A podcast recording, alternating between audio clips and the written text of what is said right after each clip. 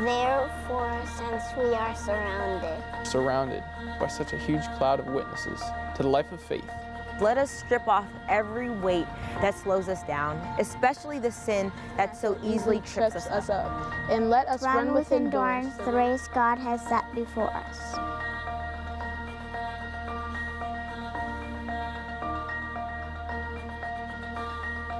We do this by keeping our eyes on Jesus.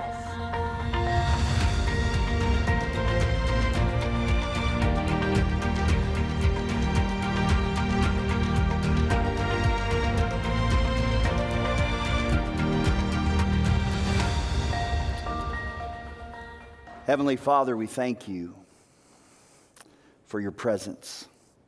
Thank you that you are Emmanuel, God with us.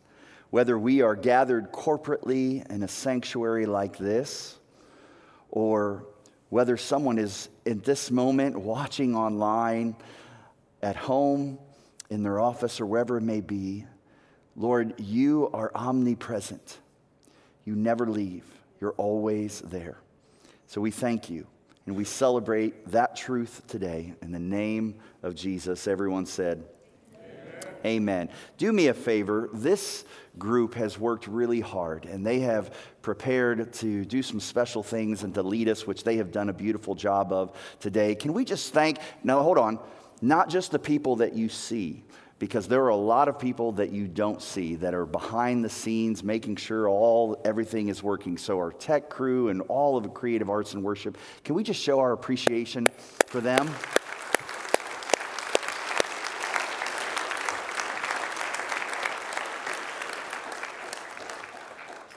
I told i told josh backstage. Having been a worship pastor and a lead pastor, I will tell you it is far more stressful being a worship pastor in December than it is a lead pastor. So I am very grateful for the hard work everybody has put in. You know, um, we often forget as we read through the Bible, we forget that the people in the Bible are not just characters in a story, but they were real people with real families, with real emotions, with real circumstances, real life problems. I don't know how many of you have watched the series called The Chosen, but it's one of the reasons why I love that series because it brings the people in the Bible to real life. And I will plug that if you're not have no idea what I'm talking about. The Chosen is a there are two seasons, I believe, and it's the story of the Gospels, and it's absolutely free. Just Google it and you will find out. But it just brings the people of the Bible to life. And one of my goals throughout this series of the faith of Joseph has to hopefully you have experienced and it's brought Joseph's faith to life to make his faith come alive amidst some amazing and incredibly difficult and stressful circumstances. Hopefully, hopefully you've come to understand the situation that Joseph and Mary were in and how his faith led him to respond accordingly. And just in case you haven't fully grasped the circumstances in which Joseph was in, we put together a modern day video, not of Joseph and Mary, but of Joe and Mary to make sure you understand. Would you watch this video?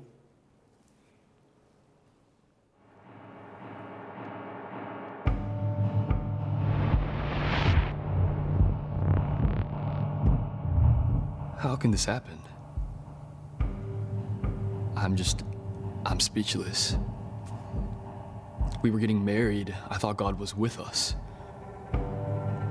Every time she speaks, I get shivers to the bone. I feel so betrayed. I feel so alone. I don't believe it. I, I, I just, I, I can't. Because if it means what I think it does, then she's broken my heart. And, and she won't, she won't stop with the half truths and the lies. I feel like a fool. It breaks my heart. She left me for another guy. But what makes it worse is her obsession to lie. I don't want your excuses. All right, it's still deceit. At least give me the decency of admitting you're a cheat. She tells a story. Listen, Joe, an angel appeared. Is she out of her mind? Or is she just being weird? Joe, I'm with child. A boy, a son. You know, there's an heir to David's throne. She says, well, she says he's the one. so you're giving birth to God's chosen son? This bun in your oven? Then he's the one? Look, just save it, all right? You made your bed, go lie in it. Oh, hang on, you already did, and there was someone else there with you in it.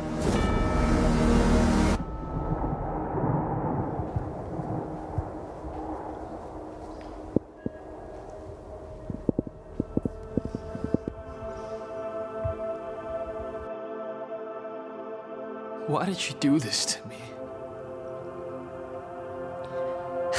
I don't need this grief. I don't want a divorce, but it's the only course left for me.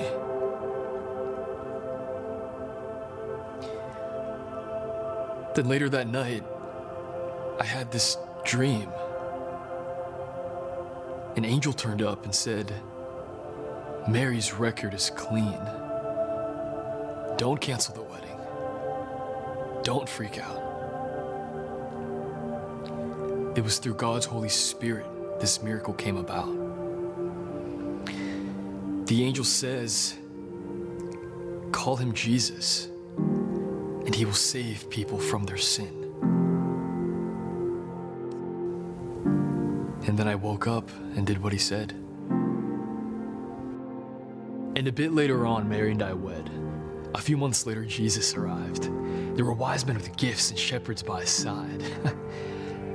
I, I, don't believe it. I just, I, I can't. Because if it means what I think it does, that's God incarnate. Here's one point I need to tell Jesus' name is also Emmanuel. And that's good news that you could trust. Because his name means God is with us.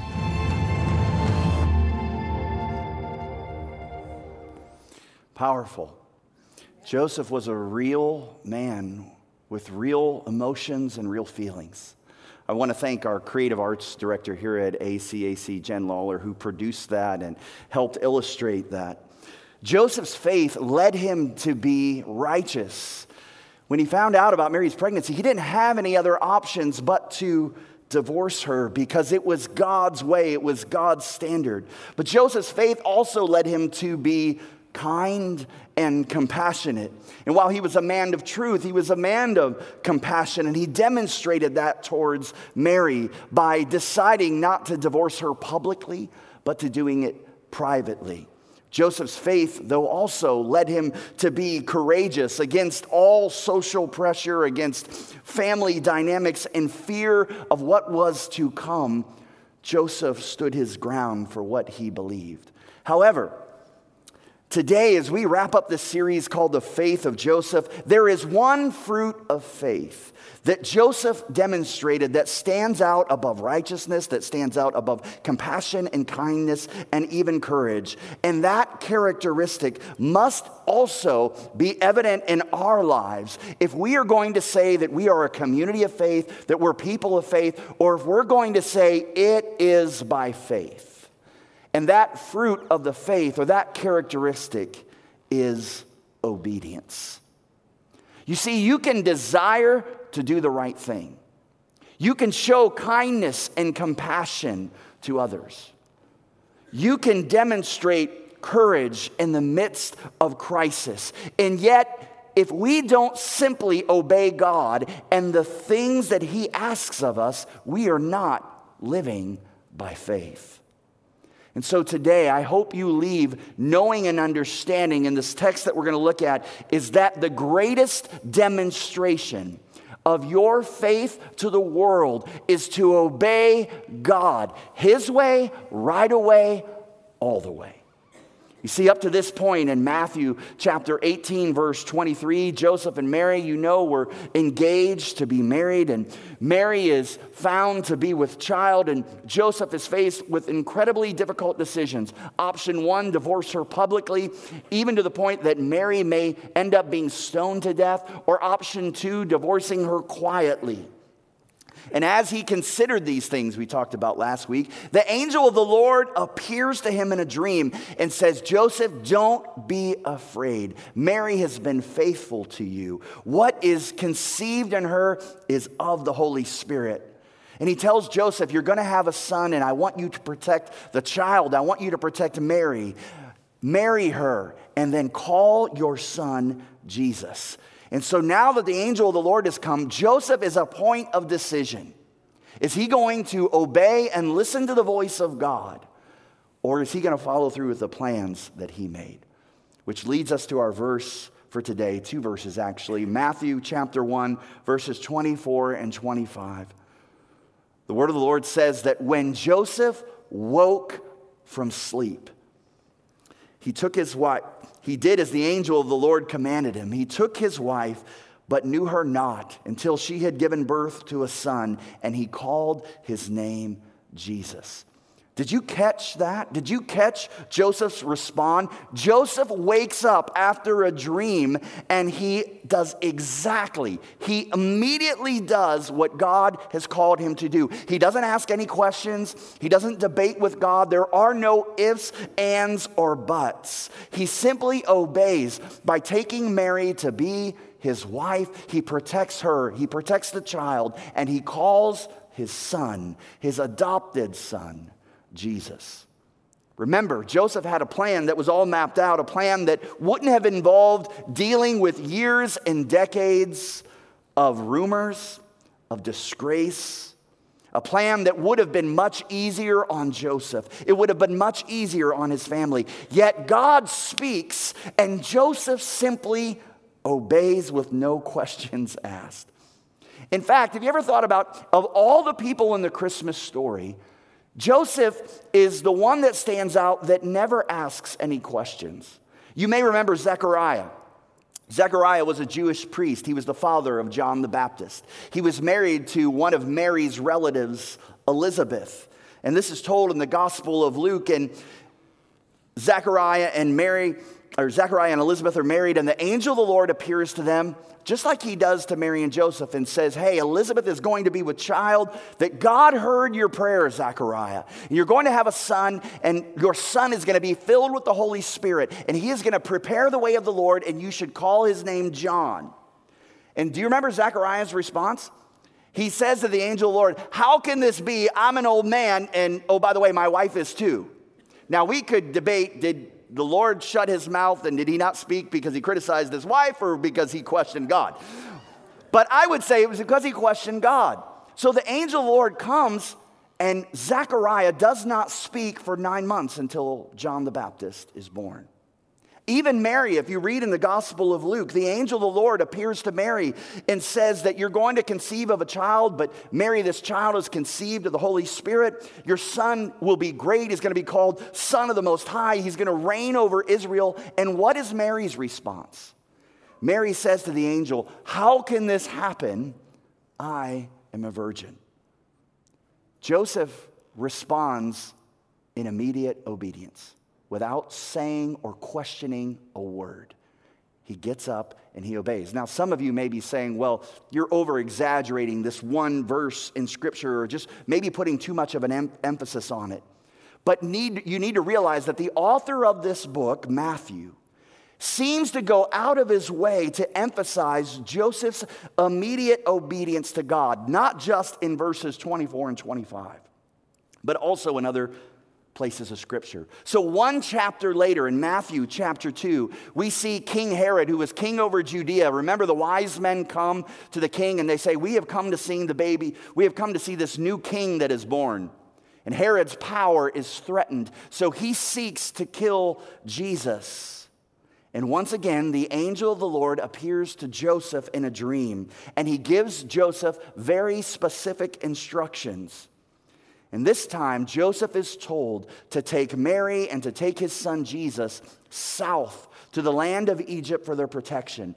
And you remember how Joseph replies? What was Joseph's response to the angel of the Lord on taking this journey that would have taken probably about a week with a newborn child? How did Joseph reply to all of a sudden now being asked to be a refugee in a foreign land? Joseph responds in Matthew 2, verse 14. The Bible says, And he rose and took the child and his mother by night and departed to Egypt. No questions, no debates, no ifs, ands, or buts. Joseph just replies and responds in obedience. And then, within a couple years, most biblical scholars believe the angel of the Lord again appears to Joseph. This time, the angel of the Lord says, Hey, King, King Herod and those men who were seeking to kill Jesus, they're no longer a threat, so I want you to return to Israel. Surely Joseph would ask a question at this point God, are you sure? You asked me to protect the child. Are you sure you want me to go back to Israel? And again, in Matthew chapter 2, verse 21, this is Joseph's response. He rose, he took the child and his mother, and he went to the land of Israel. You know, it's striking to me that we have no record in the Bible of anything Joseph ever said. You can search through scripture, and there is no quotes from Joseph.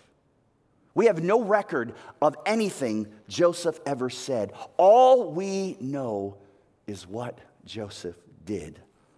And Joseph's actions spoke volumes. I don't believe it's a coincidence that God chose Joseph to be the adoptive father of Jesus. Again, the one chosen on earth to be the most significant influence in Jesus' life during his formative years. Think that God could have chosen anybody else on earth. He could have chosen Joseph, or rather Jesus, to be under the fatherly influence of a king. He could have chosen to put Jesus under the fatherly influence of the religious leaders of the day or a person, a father that had power and influence. But instead, he chose to place his son Jesus under the care of an obedient carpenter.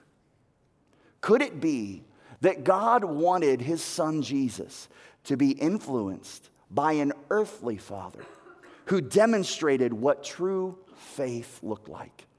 And that faith was obedience.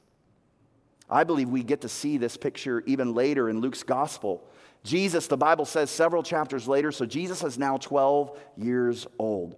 And the Bible tells us that as Joseph and Mary were raising their son Jesus, every year they would take Jesus from Nazareth to Jerusalem for Passover. And on, on this particular year, when Jesus was 12 years old, they are returning after Passover to the home of Nazareth, and they Joseph and Mary do something that most of us as parents probably have experienced that before, and they lost their child. The Bible says that they're traveling back to Nazareth and Jesus stayed in Jerusalem. How many of you had that happen to you? Okay, I am the only one that's ever done that. Well, I'm in good company because Joseph and Mary had the same thing happen to them. They're traveling back to Nazareth and they realize that Jesus is not there. And the Bible says Jesus stayed in the temple. And so it took them three days to find Jesus. And Joseph and Mary go back to the temple, and the Bible says that Mary is the one who speaks up. Again, it's not Joseph. Mary speaks up and says to Jesus, Why have you done this to us? And Jesus replies by, Why do you worry and search? Remember, this is a 12 year old responding to his mom. Why did you worry? Don't you know that I needed to be in my father's house? And Mary and Joseph don't get it. But here's what we read immediately after that. Look what Jesus does in verse 51, Luke chapter 2. Then he, speaking of Jesus, returned to Nazareth with them. He returns with his parents. And he was what? He was obedient to his mom and dad. I love this line here. His mother stored all these things in her heart. And then the Bible says that Jesus grew in wisdom and stature and in favor with God and in favor with all of the people under the care of Joseph and Mary, Jesus grew in wisdom as a child. He found favor with God and he found favor with those around him. He was obedient to Joseph, his earthly father, and to God, his heavenly father. You see, with Jesus, I believe the apple didn't fall far from the tree. Joseph was an obedient man. Jesus grew up to be an obedient man, fully God and fully man. The Apostle Paul writes about this in his letter to the Philippian church. Apostle Paul writes, he says, You must have the same attitude. He's speaking to the church in Philippi. You must have the same attitude that Jesus Christ had. That though he was God, Jesus did not think equally with God as something to cling to. Paul says instead he gave up his divine privileges. He took the humble position of a slave and was born as a human being, Paul writes. And then get this when he appeared in human form, Paul says that Jesus humbled himself in obedience to God and died a criminal's, a criminal's death on the cross. Jesus was obedient to his heavenly Father to the point that he would go to death on a cross for you and I. And I have to wonder, even at 12 years old, if Jesus didn't learn obedience from his earthly father, Joseph. And again, the point for you and I today is that the greatest demonstration of your faith to the world is to obey God his way, right away, all the way. Joseph understood this. Joseph lived this, and so must we. We who are called people of faith, a community of faith, people who desire to live by faith. And for all of this year, as ACAC have said, it is by faith. If that is the case, then we will be people who obey God. Remember Jesus' words, the Gospel of John. Jesus said, If you love me, you will obey. Jesus said, If you love me, you will obey my commandments. You realize that there also was another son of Joseph, a half brother of Jesus, who wrote one of our books in the Bible. His name, the half brother of Jesus, is James. And I, I just found this fascinating.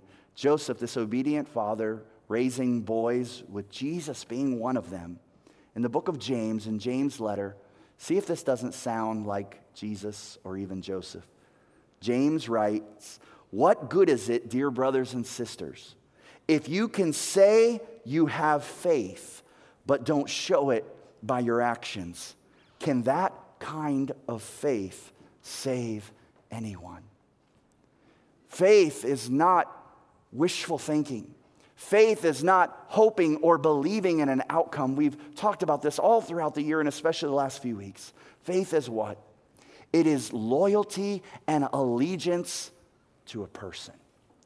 And James is saying it, Jesus has said it, Joseph demonstrated it. It is not what we say, it is what we do.